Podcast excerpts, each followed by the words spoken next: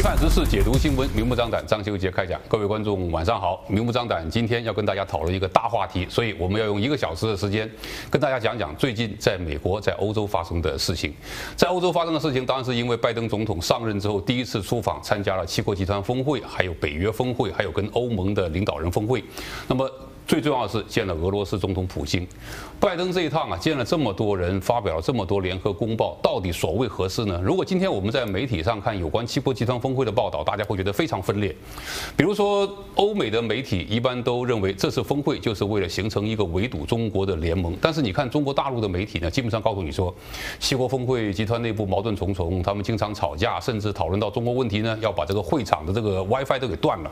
断了为什么呢？就是怕外界知道他们吵架。然后呢？7国峰会刚刚开完，发表了联合公报之后呢，英国、法国因为一根香肠又吵了起来。然后英国还指责法国说，把这个北爱尔兰暗示为一个国家，侵犯了英国的主权。所以大陆的媒体告诉你说，7国峰会其实表面上并不是大家所看到的这样，表面上是很团结，但是实际上内部呢矛盾重重。包括德国领导人、法国领导人都讲了一些，比如说不能跟中国为敌啊。德国总理默克尔还说，如果所有的事情都排除中国的话，我们找不到一个解决问题的方案。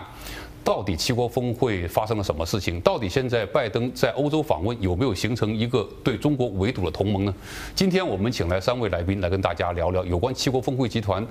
在这个联合公报当中我们看到的一些信息。而更重要的是，台湾在这次7国集团峰会当中、联合公报当中又一次出现了。台湾元素将会怎么样影响全世界？怎么样影响围堵中国的同盟？我们今天来请3位来宾给大家来了。第一位是洛杉矶的专栏作家吴承远，承远兄，欢迎你。主持人好，来宾好，各位观众大家好。另外一位是 FLA 的资深副总裁李明亨，明亨兄欢迎你。主持人好，各位观众好。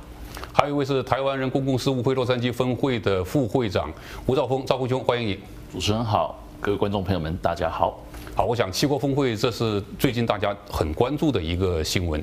7国峰会集团其实早在他开会之前呢，7国集团的外长就已经开过会了。那么我们之前在新闻里面跟大家讲过，我们从7国外长的会议当中，基本上可以看到7国峰会这次主要的目的就是要形成一个围堵中国的同盟。因为过去在川普年代啊，美中关系发生了一个非常大的转折，但是川普呢，一方面跟中国产生了抗争，另外一方面呢，也跟很多盟国产生了矛盾，包括关税问题啊等等。那么现在拜登的政策跟川普不一样，拜登的政策啊，让我们在拜登上台之后大吃一惊。因为拜登在竞选的时候，拜登说过，中国并不是我们的竞争对手，中国人不会抢去我们的午餐。加上拜登的儿子又在中国有很多很多传说中的利益，所以大家认为拜登上台之后应该会一改川普的对华政策。拜登上台之后不但没有扭转川普的对华政策，拜登以现在的政策的实质要比川普年代更加强硬，围堵中国的力度更加大。川普年代只不过有个4国同盟，美日印澳，现在拜登到这个欧洲去跟7国集团开会，然后跟欧盟开会，跟北约开会，每一次会议的主题都是如何围堵中国。那么请教一下兆峰兄，怎么看这次拜登上任之后第一次访问，这个外交政策的力度到底有多大？我想拜登他一开始就已经把他未来执政的那个走向呢已经定掉了，就是说他一定是需要以美国为主导的地位呢，带领不同的国家加入这个美国所带领的自由世界同盟呢，来对付任何对这个自由同盟有害或者说有敌意的国家。那当然他这次点名的就是中国还有俄罗斯。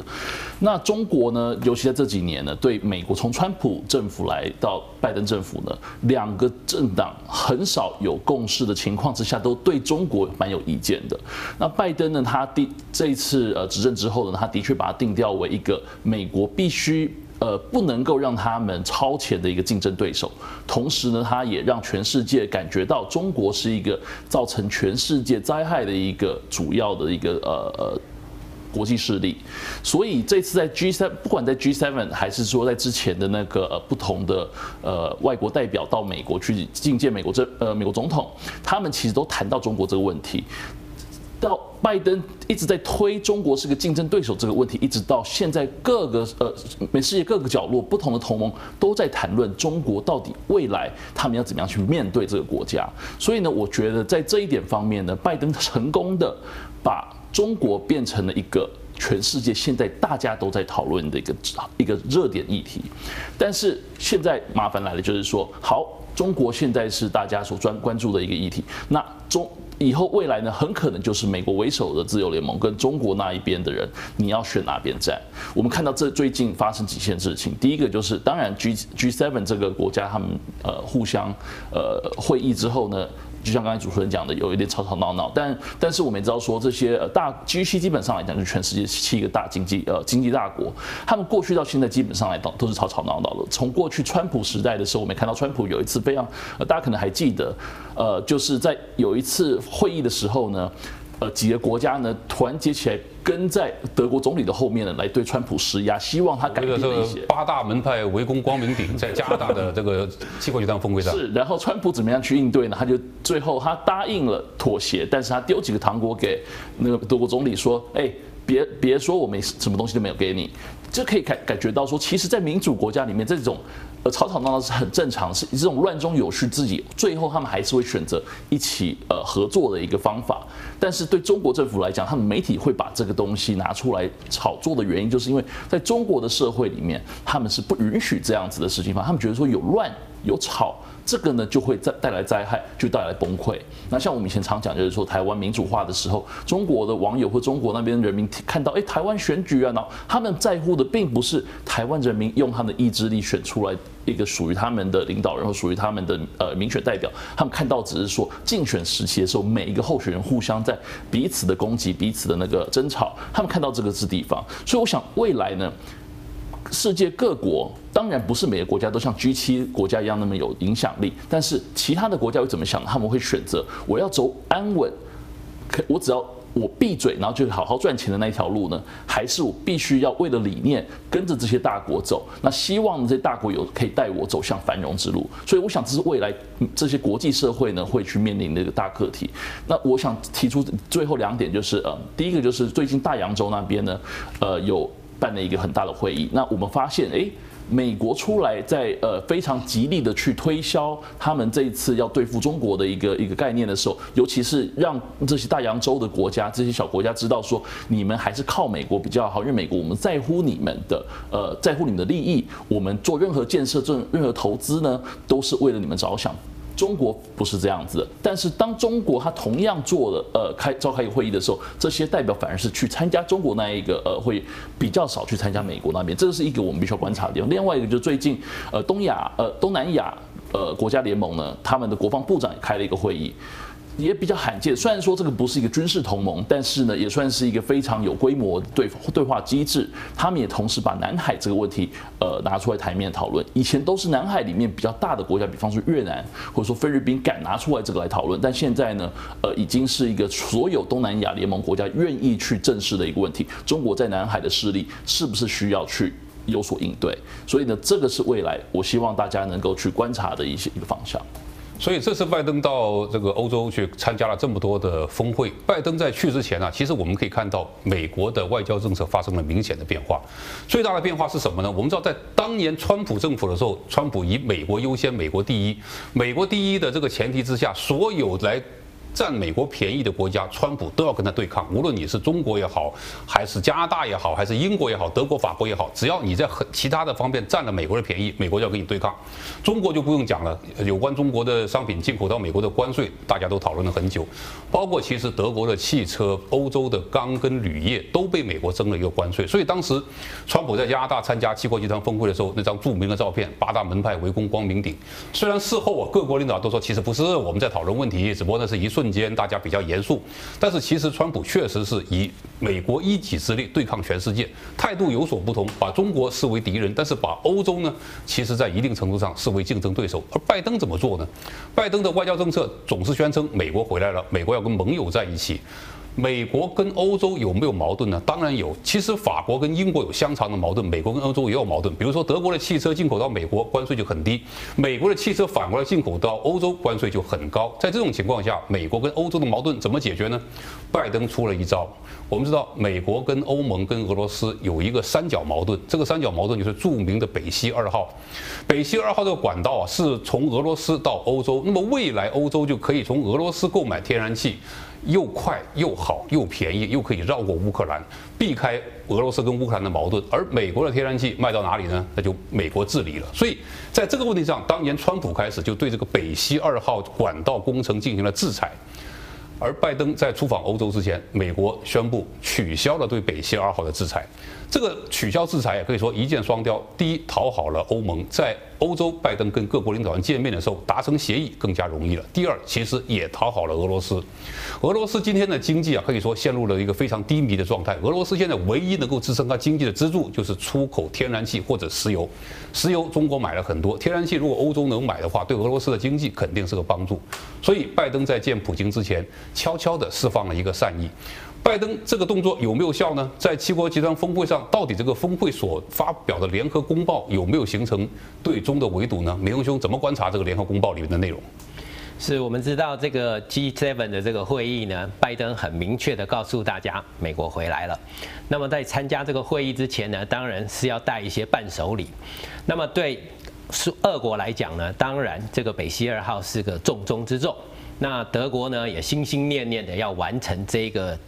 天然气的这个输送管道，这对整个欧洲的能源和这个冬天能源的需求呢是非常重要的一个步骤。那如果今天 这个会议上面，我们光看这个媒体的报道呢，当然是各有分歧。亲中媒体认为呢，这是一个失败的会议，并没有如拜登预期的形成抗中联盟。但是呢，这个亲欧美的联盟呢，认为这是一个成功的会议。毕竟呢，美国再次回到了多边主义，然后这个组织呢，也开始真正的要运作。 那我们看到实质的内容呢，不论媒体如何报道，我们要看这整个会议是否有进展。在整个公报峰会的公报上呢，70项的声明里面呢，仅仅3次提到了中国，也就是说，在欧洲各国的协议下呢，明显的要淡化中国的色彩。 但是呢，对抗中国的决心还是存在的。在实质内容里面呢，我们可以看到最大的一个雷，也就是要查这个新冠这个病情的来源。这件事情其实对中国的未来是一个最大的威胁。这在整个 G7 的会议里面形成了一个共识，这是未来中国最大的一个挑战。 再来呢，也就是说，在整个会议中间呢，我们看到欧洲各国对中国巨大的这个经济利益呢，仍然不能忘怀。所以呢，在整个这个拜登对 G7 的这个提出的一些建议里面呢，增加了一项所谓的基础建设，要筹备40兆的这个国际基金呢，要来对抗中国的一带一路。 那么这个部分呢，当然我们知道这个巨大的裁员是一个非常大的问题，所以它能不能成型，这可能未来呢是一个实际的问题。但是毕竟这个共识让整个国际社会了解了美国和盟友之间对抗中国的一个决心。那这两个事情上面，我们可以看到 G7 呢在对抗中国的这个联盟上面呢，它确实是有进展的。那么整个 这个 G7 会议之后呢，当然我们知道拜登还要跟这个俄国的普丁见面。那么在这个见面上面呢，是不是能够让俄国跟中国的这个合作，能够因为整个 G7 和北约的这个合作下呢，让俄国感到压力，而站在中立或者是不倾向中国的地位？这就是未来整个中国挑战的一个非常大的关键。 如果今天北溪2号，甚至拜登如果在放松对乌克兰的支持，而承认了克里米亚的这个主权问题的话，对苏俄来讲，这是一个非常大的一个吸引力。那是不是能让俄国站在中立或者不支持中国的立场上，这是未来值得观察的一个重点。也就是说，这一次在 G7 的峰会之后，我们看到未来。 很快，在2022的1月份 ，RCEP 要开始执行的这个过程中间，整个中国对外扩展的经济行动上面，是不是会遭遇其他各个美国联盟的制裁跟阻挡？这个就是这一次 G7 和10月份接着要召开 G20 这两个重大会议中间能否推动的项目。 明荣兄观察得非常好。其实我们说，拜登到欧洲访问之前带了个伴手礼，就是解除了对北溪2号的制裁。但是拜登在出访之前呢，还有一个非常诡异的外交动作，就是他邀请乌克兰总统访问美国。拜登在出访之前告诉盟友说，他见到俄罗斯总统普京的时候，一定会态度很强硬，一定会把在很多问题上跟他针锋相对。其实我们说，两个人如果要见面要谈的话，你是为了针锋相对而去的，两国领导人是不会见面的，因为两国领导人的外交会谈呢，其实之前他的外交团队、他的官员早就已经把很多问题协调好了，两国领导人见面只是为了拍一下板，如此而已。拜登为什么要在访问欧洲之前高调的邀请乌克兰总统访问美国呢？这里边有个另外一个伴手礼，那个解除北溪二号管道的这个制裁这个伴手礼是公开的，是手上提着的，口袋里边可能还装着另外一个伴手礼，就是刚刚明庸兄提到的克里米亚半岛问题。克里米亚半岛啊，其实说穿了是当年苏联时期苏联加盟共和国之间土地的一个交换或者是一个划拨。那么现在这个所谓的苏联已经解体了，在俄罗斯看来，本来是从我这里划出去的克里米亚半岛，当然我应该收回来。美国、欧盟会不会在这个问题上让步呢？这就看俄罗斯要做出什么样的代价。如果在抗中的关键时刻，俄罗斯并不站在中国同盟一边，甚至站在一个暗中帮助美国的这样一个角色，美国会不会把克里米亚半岛作为伴手礼送给俄罗斯呢？这是一个有可能的事情。所以，我认为这就是拜登为什么要请乌克兰总统来访问美国的原因：第一，安抚一下；第二，私下也聊聊克里米亚半岛问题到底有没有可谈的地方。现在普京跟这个拜登的见面已经结束了，那么这个结束的见面的事后呢，也没有双方发表联合公告，也没有联合记者会，双方讲的也很诡异。我觉得联合公报也好，或者是个人的公报也好，或者是这个个人记者会也好，都不会有太多的内容透露出来。表面上看，两国领导人花了这么大力气见面，达成了一个共识，就是双方的大使还是回到对方国去扮演一个外交官的角色。因为之前美国驱逐俄罗斯的外交官，俄罗斯召回了驻美国的大使，美国也召回了驻俄罗斯的大使，所以这一点公开的达成了协议。背后还有什么交易呢？那我们就要回头看七国集团的峰会上公报。我们知道中国对西方国家一直画了几条红线，新疆问题、台湾问题、香港问题、西藏问题，通通都是红线，不能踩。这是西藏问题没有出现在拜登的外交议程的任何一个场合，但是呢，新疆问题、香港问题，特别是台湾问题，出现在拜登的议程当中，并且在这个七国集团的这个联合公报当中啊，首次提到了台海的安全。之前我们知道，无论是日本首相菅义伟来访问，还是韩国总统来美国访问，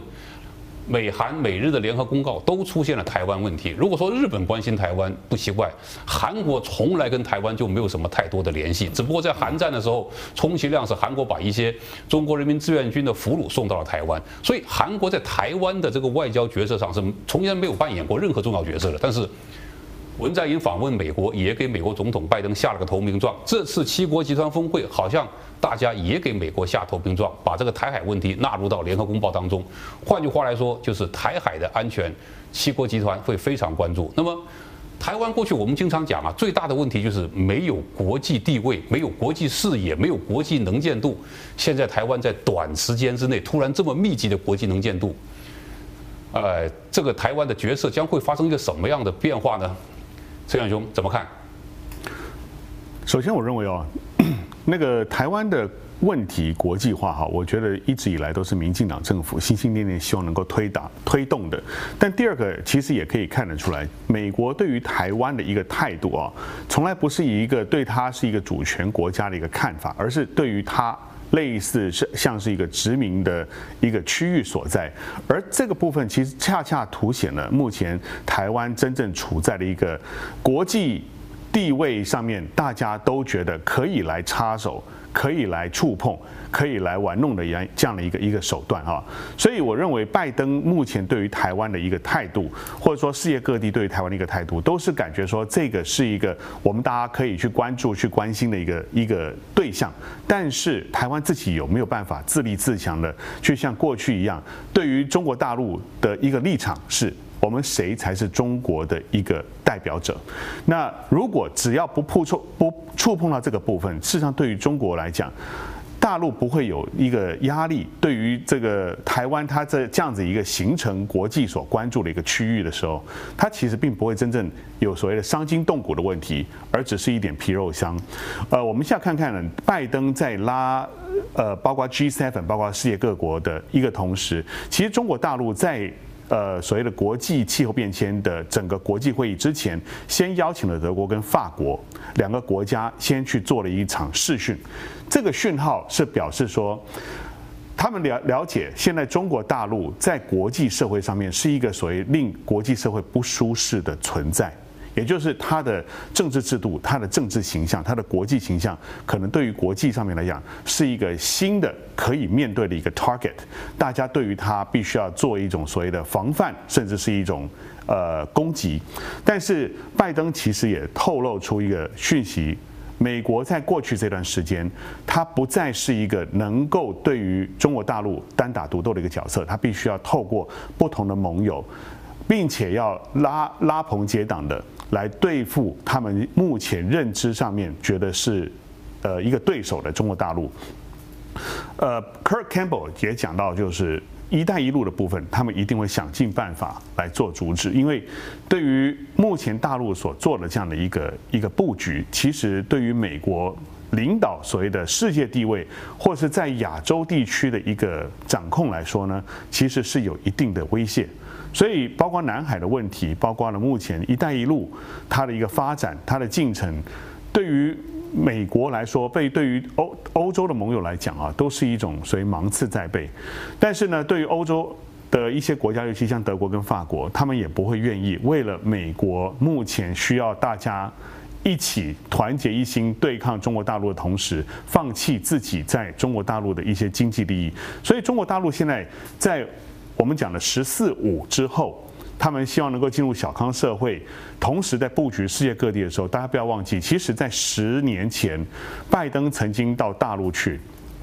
当时习近平跟。 拜登是同一时间出现在一个学校里面。拜登当时讲了几句话非常经典，他说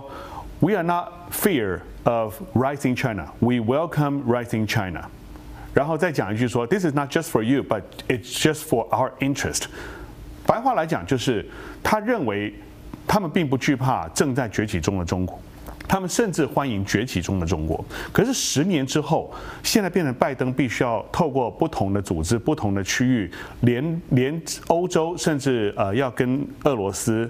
来形成一个同盟关系的时候，其实大家想想看，目前中国大陆真正所处在的一个地位在哪里？而台湾，当它被放在一个砧板上面，大家看这个部分到底应该谁来切几块？还是说大家应该先把它留在这边？对于中国大陆，是不是能够产生？ 一个更大的一个谈判筹码，其实台湾真正要担心的是这个部分。而我们讲到南海中国大陆在南海那边所做的一些包括军事设施的一些发展，事实上确实影响了美国目前包括欧洲国、包括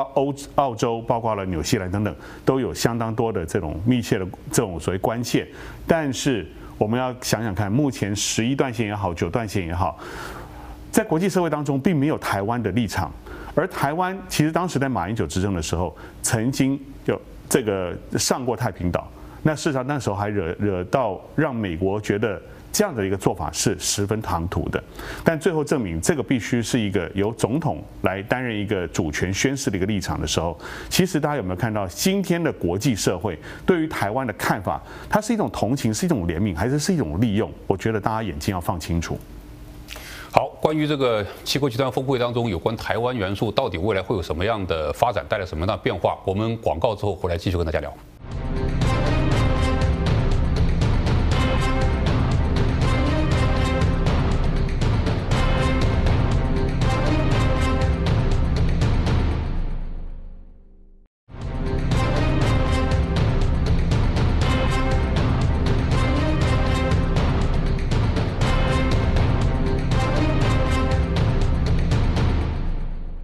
广告过后，欢迎大家回到明目张胆，我们继续讨论新闻。上一节我们讨论了七国集团峰会的联合公报上，历史上第一次出现了台湾因素。因为在联合公报当中啊，虽然提到中国的并不多，但是每提一次都是踩的红线，包括新疆问题、新疆还有这个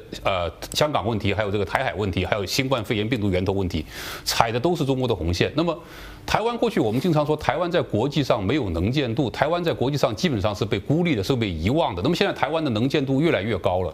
七国集团峰会的联合公报提到了台湾，美韩、美日的。的这个首脑的联合公报也提到台湾，台湾突然有了能见度，接下来台湾在国际上的地位以及它能见度会发生什么样的变化？抗中同盟的形成，其实里边本身就有台湾的角色。我们讲到亚太的抗中同盟，美日印澳，但是大家不要忽略了，在美日印澳的这个同盟当中，台湾同样扮演了重要的角色。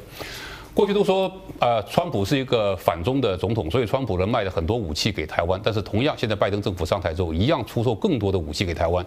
赵峰兄怎么看现在台湾的国际地位发生了一点点的变化？这个一点点的变化会给未来带来多大的影响？会令到台湾在国际上真是变成一个最起码能够在一些多边组织里边出现的一个政权实体吗？ 其实以我个人观点来看呢，我其实对未来呢，并没有像部分的人士感到那么乐观，因为像我们也知道，就是说，当然这个是身为独派、身为台派呢，我们一直都希望台湾的能见度能够提高。再来就是呢，希望全世界人最重要一点，就是希望全世界能够支持并尊重台湾人民自觉的权利，包括自觉建立他们属于他们的主权独立国家。 但是最近呢，我们看到这整个国际的局势呢，很明显，国际社会他们当然并不是因为支持台湾来去关心这个台海问题，而是因为他们惧怕一个崛起的中国，惧怕一个中国呢到未来呢能够去控制他们自己本身的主权独立，可以影响到他们自己本身的经济利益。其实我们仔细看看，美国他为什么对中国这么反感？从川普来讲到拜登，他们其实都很注重一点，就是中国。 我的确在某种程度上面呢，侵犯到了他们自己本身的自身利益，所以他们才会对中国这么样的反感。但过去呢，其实台湾在某种方面呢，是能够在美国没有得到全世界的支持的时候呢，台湾基本上来讲呢，在它的盟友里面的分量是比较大一点，所以我以前常讲说，美中台关系呢，这里面的台湾是处于一个主导地位。但是当我们看到一个世界对中国的一个关系里面呢，台湾就不再是一个主导地位，台湾比较就是说，好，全世界我们决定就是给你台湾这么多的利益，就好像 WTO 一样，你们这些国家呢，你们就是做这些就好了，你们就是管好这个部分就好了，那其他呢，你就不要再去梦想得到太多。 这个我觉得是未来台湾不管哪一党执政的每个领导人必须要碰到的一个难题，就是全世界已经给你一个这样子的一个基本条件了。 那你要怎么样突破这基本条件？你要怎么样用你自己本身的实力去带给莫大的价值，让全世界对你改观，能够给你更多他们已经给你的这些权益。那这个就是台湾未来他们必须要去突破的地方。但是我们从另外一点来看呢，台湾是否可以拿这个现在我们可以得到利益？比方说这个利益是什么呢？就全世界认为台海绝对要维持稳定。 南海我们知道是全国际1/3的那个经贸航线必须要经过那个地方，台海也是一个非常重要的航线，所以对于全世界来讲呢，尤其在未来必须要跟中国抗衡的时候呢，他们所仰赖的经济来源、收入来源不再是中国这个单一市场，而可能是全世界中国以外的那个市场都必须要开始去经营，所以台海这地方呢变得分外重要。那欧美他们团结起来这个同盟呢，他们当然也是必须要以维持稳定来做优先，有可能。 这样子的一个态度呢，虽然可以让台湾人民觉得说，好，我至少不用担心中国会等于是说他们会很善意的去攻击台湾，就是说他们觉得说我今天要打台湾都可以，因为他们必须要在乎全世界的想法怎么样。但是同时呢，台湾是否能够走入国际社会，以主权国家的身份走入国际社会，这可能在未来呢会碰到很多其他的挑战，因为全世界他们可能觉得说我们要给台湾的空间就是你安全就好，而不是你也可以跟我们平起平坐，一起投票，一起发言。我相信在这一方面呢，我上次几个单元之前我讲到，就是说关于进入世界卫生组织，或者说在世卫大会里面这样子呢，很多国家对于台湾表以支持，非常非常高调支持，但是支持都是什么呢？希望他们加入以观察员的身份加入。观察员什么呢？你基本上没有办法投票，你没有办法发言，你就是坐在那边而已。那 为什么不是以会员的为什么不是支持台湾以会员的身份加入？这其实就是未来台湾的人民可能去好好思考的地方。现在目前台湾的体制，现在目前台湾的身份，到底需不需要改变，才有办法去突破这个困境？还是要继续在目前这样子的一个框架里面呢，持续去争取可能永远拿不到的一些目标？所以七国集团峰会的公告也好，还有其他的一些美日美韩的联合声明也好，基本上台海的安全成为一个重要的议题。但是台海安全不代表台湾今天有这样的变化，未来就会有一个突破。我想这是大家都认识到一件事情。我们讲完这个台湾这条红线呢，我们再来看看新冠肺炎病毒源头这条红线。 我们知道，当初川普年代的时候，讲到这个新冠肺炎病毒，川普用了中国病毒，现在还被广为批评，认为现在美国出现的所谓反亚裔的这个种族歧视啊，就是因为川普所讲的中国病毒。那么拜登上台之后怎么样呢？拜登没有讲中国病毒，但是拜登讲的是病毒的源头会不会在中国。在拜登访问欧洲之前，拜登已经要求美国所有的情报部门要在100天之内调查到中国的这个实验室是不是泄露病毒。除此之外，美国的所有的实验室还要帮助这个情报部门用这个计算机来计算有关病毒是不是来自中国。那么在这个七国集团峰会上啊，同样也提到这个问题。关于这个新冠肺炎病毒影响全世界，我想给全世界带来灾难，我们就不用多讲，大家都非常清楚了。而这次七国集团峰会呢，有一个很搞笑的画面，就是七国集团决定要向全世界捐赠10亿疫苗。 看起来啊，这个疫苗数字很大，于是就有人批评说：“你看10亿疫苗，你知道全世界需要多少剂疫苗才能解决新冠肺炎对世界的威胁吗？110亿剂。那么10亿剂跟110亿剂确实有一个非常大的差距，但是啊，其实这里边我觉得是有政治考虑在里边。比如说，如果七国集团所有国家加起来要向全世界捐赠100亿剂疫苗，这样的话每个人都有，大家对这个疫苗追求就不会这么向往了。但是如果只有10亿剂的话，谁站在美国的一边？ 谁站在七国集团的一边，谁就有可能最早得到美国的帮助。美国兄怎么看这次七国集团峰会把这个新冠肺炎的问题作为一个重要的议题来谈？除了疫苗问题之外，还有追究病毒源头。接下来七国集团真是会有具体动作。当然，我们知道这一次拜登出访呢，在几次的高峰会议里面呢，实际上都围绕的一个主题就是中国。 那么，在这个整个新冠溯源的调查报告里面来看呢，它的目标也是在威胁中国，希望所有的盟友能够站在一起，一致的谴责中国在整个疫情上面，不论它的结果是由实验室泄露，还是整个疫情由中国扩散到全世界的感染，而中国没有积极的控制病情。 这样子的条件下呢，对中国来讲都是一个极大的威胁。那么当然，在围堵“一带一路”上面的这个40兆的这个资金上面呢，也很明确的告诉“一带一路”的国家，不要掉入中国的债务陷阱。这一切的威胁跟一切的警示，都是在告诉所有美国可能成为盟友的这个团体。 不要和中国站在一起，我们有中国可以提供的任何帮助方案，只要你跟美国在一起。这就是这一次会议里面要传达的最重要的一个讯息。那么我们知道，整个会议来讲呢，在这个公告里面呢，虽然只3次提到中国，但是呢，内容我们知道一直围绕着中国的议题在讨论。 那么我们也看到了各个成员国，甚至包括 G7 之外，还要求了4个这所谓的扩充伙伴，在将来合作的范围里面呢，一致的对抗中国。那在这样子的合作条件下呢，把澳洲的总理请到了这个会场。 当然，澳洲呢，目前我们知道是整个对抗中国、站在美国的这个联盟战线里面呢，最大声、出力最多的一个伙伴。那么也看到了中国对澳洲在贸易上面的制裁也是最严厉的。那么整个制裁的活动，在拜登上任之后呢，其实我们看到疫情期间，在对中国的贸易上面。 今年2021的这个1到5月呢，事实上美中贸易的实质增加了29%，而我们看到现在的所谓的 Long Beach 长堤港呢，是前所未有的拥挤，因为货物不断的由中国进到美国，在疫情期间，那么我们也看到了，实际上在东协或者是在欧盟对中国的贸易都实质的增加超过30%。 也就是说，各个成员国对中国的经济期望还是非常的大，而希望能够由中国的单方贸易上面呢，能够支持自己微弱的经济。那么我们就看到了整个 G7 的成员国里面，尤其我们看到一个最可笑的一个贫穷的帝国主义——意大利。 他甚至跟拜登谈完话之后，拜登说：“我们得到一致的对抗中国的这个想法跟决心。”他还出来反对说我们完全没提到中国，而意大利事实上跟中国还有很多可以合作的空间。这也就是说明了，实际上很多的会员国都各怀鬼胎。那么，但是站在整个全世界一致对抗中国的现实状态下，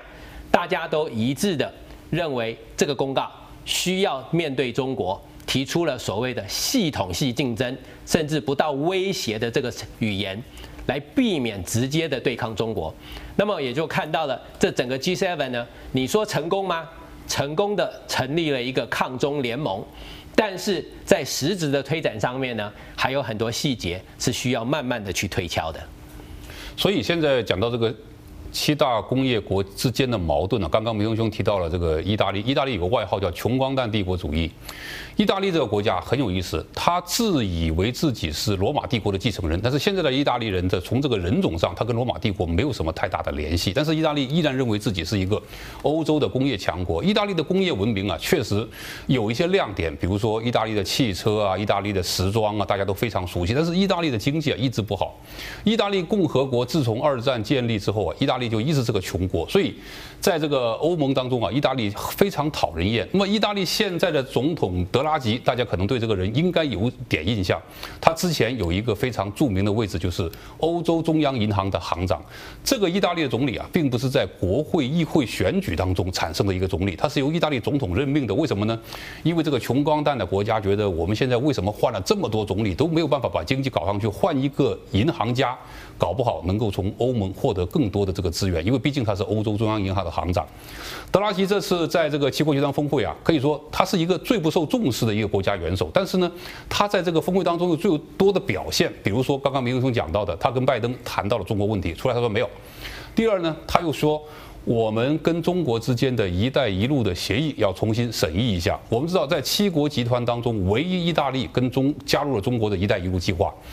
意大利加入中国的一带一路计划，其实欧盟国家十分不满意，因为跟中国做生意是一回事，让中国通过一带一路计划扩展在欧洲的影响又是另外一回事。但是意大利总理说，我们要重新审议一下，代不代表意大利要把这个协议给推翻呢？其实我觉得意大利没有这个胆量，因为意大利现在活命都成问题，更不要说敢跟中国为敌了。那么反观这次参加这个七国集团峰会的还有其他的一些国家，比如说刚刚明忠兄提到的澳大利亚的总理，还有一个人叫文在寅，韩国总统。韩国总统文在寅也跑到了七国集团峰会。韩国的媒体啊，为了凸显文在寅的这个位置，把七国集团峰会元首的这个照片呢，还剪接了一下，让文在寅显得更加站在中间。但是问题是，文在寅在这个七国集团峰会上被日本狠狠甩一个耳光，为什么呢？美国老大哥本来叫这两个小弟在七国集团峰会上双方见面，因为日韩之间的矛盾十分严重。如果日本继续不向韩国提供高科技生产的原材料的话，韩国的高科技产业就会受到影响。而美国希望韩国加入围堵中国的同盟，希望加入围堵中国高科技产品生产链的同盟，因为韩国在电子方面的高科技还是有一定的地位的。如果韩国继续向中国出口高科技的电子产品的话，那么美国在科技上围堵中国就会出现一个破口。所以，韩国总统文在寅访问美国之后下了投名状。拜登说：“那好，那我找上你跟日本，你们来聊一聊，把这两国关系给溶解一下。”谁知道日本的首相菅义伟在这个英国拒绝跟文在寅会谈，两个人见面只有1分钟，寒暄了一下，如此而已。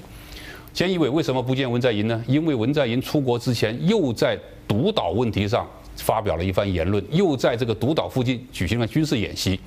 独岛在日本叫主岛，这个地方啊是日韩两国的领土争端所在。那么，既然在美国老大哥的这个疏导之下，你要跟日本的首相见面，缓解两国矛盾呢，走之前你还做这些小动作，那么日本当然不满意。但是文在寅也有他的苦衷，文在寅这个政府啊，要支撑下去的话，特别是要在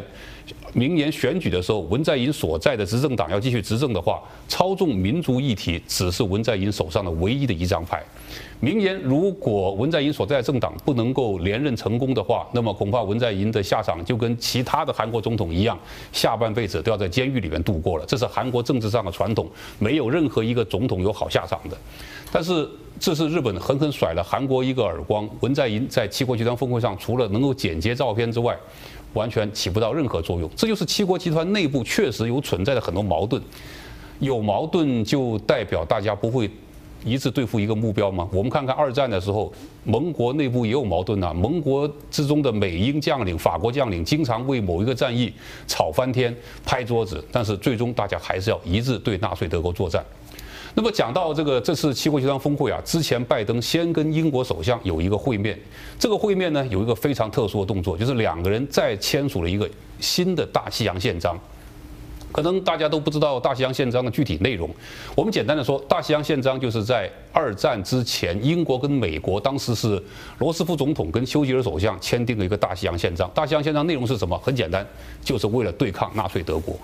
现在拜登本来参加七国集团峰会，本来就要跟各国领导人形成一个抗中同盟，为什么在这之前要跟英国首相约翰逊先签了一个新大西洋宪章呢？很明显，树立一个清晰的敌人。 这是拜登所做的。那么，拜登现在树立了清晰的敌人，而七国集团峰会又明确的把围堵中国的同盟形成了。那么，接下来美国在这个七国集团峰会之后，怎么跟中国处理外交关系呢？陈远兄，接下来会发生什么事情？能不能预测一下？我认为啊，第一个，中国大陆在这个所谓军事的这个所谓纠纷上面呢。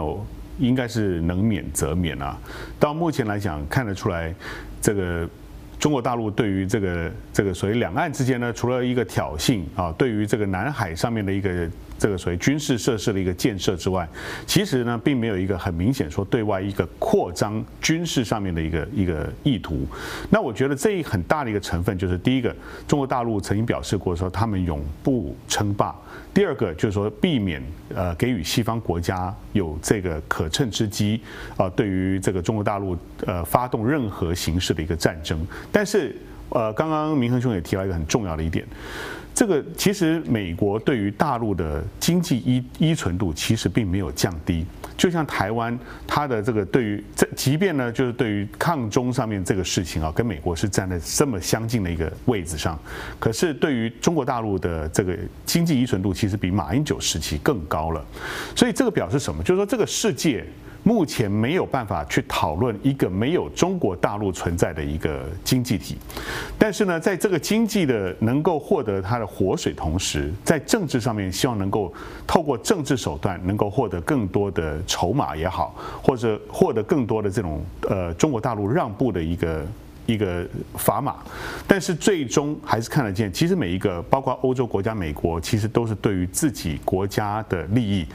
先做优先的考量。 那所以很少见到说，像刚刚主持人也提到，这个拜登希望说，这个韩国能够加入所谓的抗中的同盟，但是抗中同盟当中，它美日之间的所谓高科技上面的这个所谓合作上面呢，可以看我们可以借鉴一下，目前台湾我们有所谓的护国神山之称的台积电。 那即将要到美国这边来，那么随之不仅仅是台积电的这100来亿美金的一个投注，它更多的是未来台湾所长期培养的这些半导体科技人才也会随之移到美国来，所以可以看得见。 拜登其实甚至我们讲美国的政府哈，对于整个围堵上面哈，他们其实要做到滴水不漏，让中国大陆再也没有办法透过台湾的台积电能够获得他们所生产的这些晶圆，在高科技上面，在所谓民生用品上面，或是在这个工业发展上面，都会遇到一定的瓶颈。我觉得现在的这个东西两方的这个态势，有点像是。 脱下了西装，撩起了这个袖子，准备要干一架了。但是这个已经放弃了之前那种所谓比较细腻的一种外交手段，或是比较考究，或是更深一层所谓战略式的一种所谓智库思维的这种想法，进而变成说我赤裸裸的去邀请所有各国，我告诉你们谁是我们的敌人。但是在这个过程当中，就可以看得出来，其实这一群人当中，每一个人跟中国大陆在经济上面都有一些所谓的可能。 相当紧密的连接，千丝万缕的关系，那没有办法割舍的。所以，其实包括德国之声也好，或是美国